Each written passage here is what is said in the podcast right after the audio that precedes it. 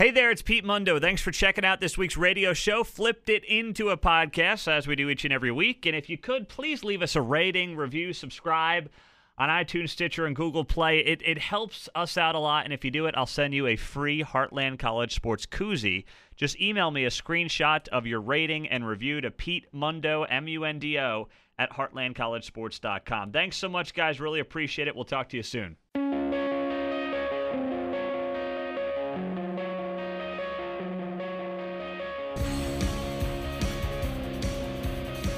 Well, as we're getting ready for the uh, college football season, a new season, a new tenure for the KU Jayhawks, and it all starts with Les Miles. Here to talk about that is Mike Plank. He is the uh, chief editor of Rock Chalk Talk. They do a great job covering KU. And Mike, you know, just give me the pulse. I was at the spring game. It was a great crowd, but I think mostly possibly because of Rick Ross. But just give me the pulse of Lawrence right now and how this fan base is feeling about Les Miles. I think we're feeling overall pretty well. Uh, like you said, the spring game was a good turnout. It was a little bit chilly, if I recall correctly. Uh, but uh, yeah, Rick Ross, I think, was definitely a big attraction and got some uh, got some more student participation, some more student attendance in there. Um, and uh, I mean, I think the the game itself wasn't super exciting, but I think it was designed that way by Les Miles, and uh, people are definitely ready to see what he can do. I mean, we're uh, we're already counting down over at Rock Chalk Talk. We're counting down 100 days to Kansas football. We're trying to put out a football article every single day. So far, we've been successful, uh, but uh, you know, probably about five of those articles so far have been about just Les Miles. So I'd say that the excitement level is definitely definitely uh, tangible or palatable or um, however you want to say that. What what have you seen, Mike, from Les Miles over the past? And I know you know it's all off field stuff or, or, spring days and and spring practice things, but what have you seen from Les Miles that leads you to believe he is the guy that can turn around this program, whatever that means to you know? I know that means different things to different people, but what have you seen from him that leads you to believe he can be that guy? Uh, and this is actually something that we've covered, or that I personally have covered in at least one, if not two, articles recently. Uh, he he reminds me. Where I'm going to start is he reminds me a lot of Mark Mangino.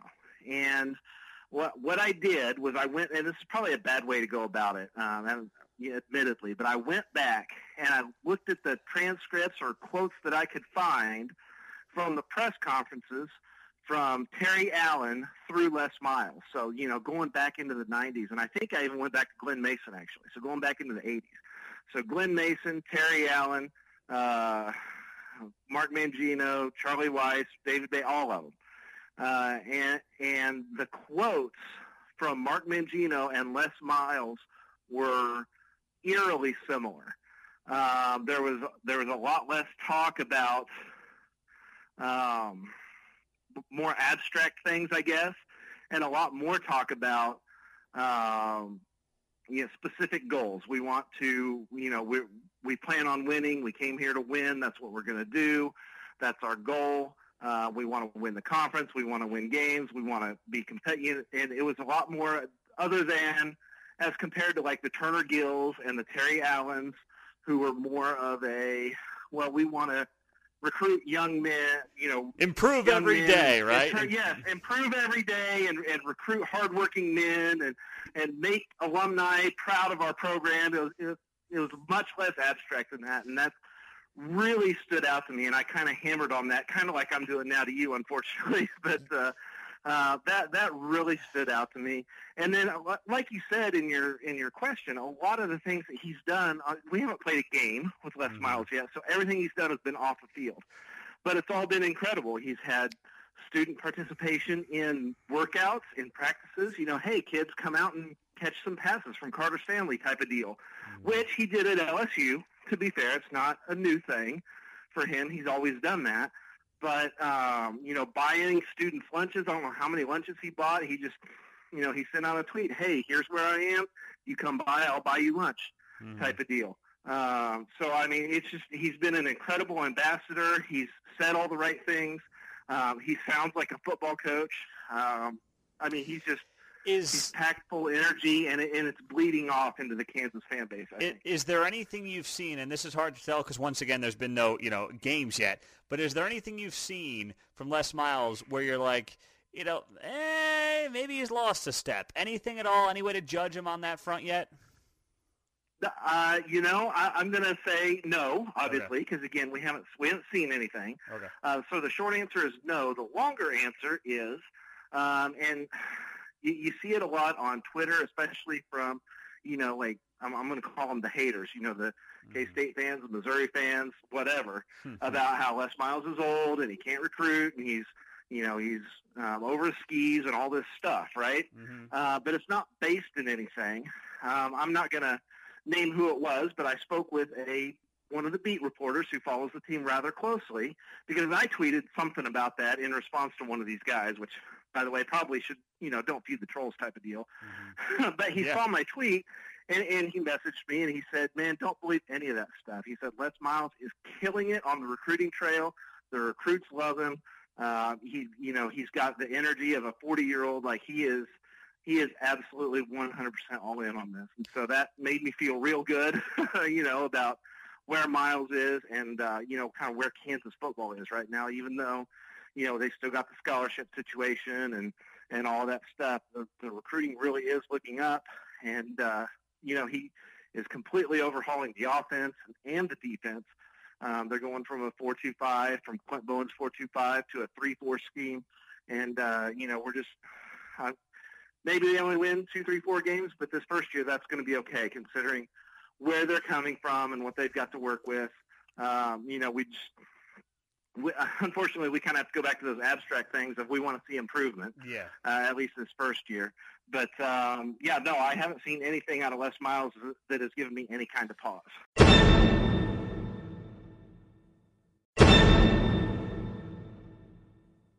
Uh, Mike Plank's joining us, chief editor, RockChalkTalk.com, does great work for the uh, cover in the KU Jayhawks. Mike, you know, I think that this is the hardest turnaround in America, and it's not just because of how bad KU football has been, but also because of, you know, the round robin schedule, of the Big 12. There's never a year where you miss the Texases, the Oklahomas of the world, like say, you know, Rutgers in the Big 10 might miss an Ohio State or a Michigan or a Michigan State. That doesn't happen in the Big 12. It's just you kind of get a benefit over home versus away. How much harder does it make a turnaround for a guy like Les Miles? Uh, we actually talked about this just a year or two ago when you know David Beaty was pretty obvious that he, he was not going to be successful. Yeah. About the difference between we were trying to compare Beaty and Snyder and why is Beaty failing and Snyder was succeeding and you know in the early night and part of it part of it was the fact that the conference has changed and you uh, you know you have Texas now and you have to play Texas and Oklahoma every year and uh, well all the Texas schools are good now Baylor's not down anymore um, Oklahoma State's really good now Yeah. uh, I mean, Oklahoma State's won 10 games, what, four out of the past five years, I think, uh, which is kind of a surprising stat. I don't think a lot of people know that. Yeah. but, uh, but yeah, no, you're absolutely right. It's, it's tough to move up in this league, especially if you're the number 10 team. Um, and yeah, there's no breaks in the schedule. I was looking at the schedule earlier, and I think we have Texas and Oklahoma back to back in October.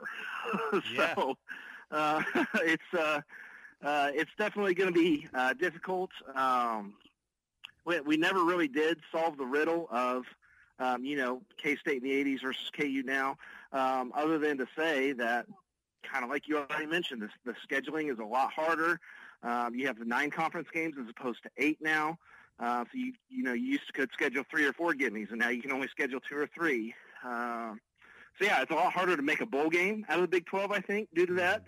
And uh, you know, not making a bowl game takes away from practice time, and uh, it takes away from you know the prestige of playing in bowl games and selling that to recruits, and and all, it all it just kind of all feeds on itself. And and I think that's Miles' biggest challenge is getting Kansas out of that rut, and and uh, you know getting them into a more of a national conversation. Now, I know, Mike, there's been some conversation lately about um, fundraising for new facilities, stadiums, things like that. Uh, how long-term of a process is that? Is that something that can affect recruiting here in the short term?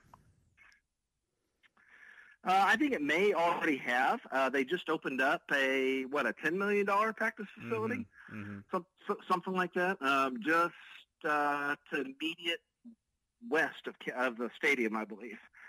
Uh, so yeah, I think that's and that just opened a couple months ago. It opened this summer, so I think that already has drawn in some recruits. They just remodeled the locker rooms two years ago, mm-hmm. and uh, and gave us uh, well, they gave season, season ticket holders tours anyway, and I wrote about that back at the time. Um, it rivals anything that Texas or Oklahoma or even Alabama has. I'll, to be completely honest with you, um, you know I've seen the pictures and done the research on that, and and they they have the facilities. Uh, they have the coach now. Uh, and, uh, I mean, if they can just, gosh, man, Kansas fans are starved for a winner. Um, if, if you're even kind of competitive, they will show up. They will show out. Um, they'll fill up that stadium for them, and then it becomes so much easier to recruit. So, yeah, uh, yeah it's, it's uh, I, I feel like they're on the brink, and I, I really hope that Miles is the guy because if he's not, who is? Yeah, I, I mean it's it's a great point. It is a great point. Who is? And yeah, they are adding uh, an increase of five million dollars as well in spending for the football program. That will put KU in the middle of the pack. Uh, per Jeff Long, the new, of course, athletic director. Not new, but he's a year into the job. Let's talk about Jeff Long. How much pressure is there on this guy to get this hire right? Let's be honest, uh, Mike. He's not there to do anything with the basketball program. That thing runs itself. He's there to turn around football. He comes from Arkansas. How much pressure is Jeff Long feeling? Uh, well, right now I don't think he's under too much pressure. Mm-hmm. Uh, you know, again, because we haven't played a game yet. Mm-hmm. Uh, but uh, if you know we get to get what year four of Les Miles, and he's won six games in three years, there's going to be some pressure. yeah. Uh, I mean, because I and I don't know if he had his choice of coaches or not. I mean, they they fired Beaty in early enough in November that you know uh, they were one of the first ones out there to say, "Hey, we have a head coaching position available," right? Mm-hmm. Um, and and they didn't go after any of the any of the young, you know, quote unquote up and comer type guys. Um, you know, they didn't go after the Neal Browns or the Seth Littrells or or anybody like that.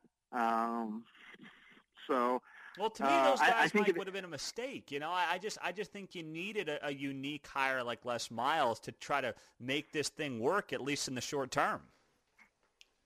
Uh, and that's possible. Uh, I think more than that, I, I, don't know that you necessarily needed a unique hire. I just think you need. I, it's like any place; you need the right hire, mm. and the right kind of person at Kansas is a Mark Mangino type of person, somebody who is – um, you know, going to tell it like it is and not take any crap from anybody, and you know, who is a, for for lack of a better word, uh, uh, an old school football coach.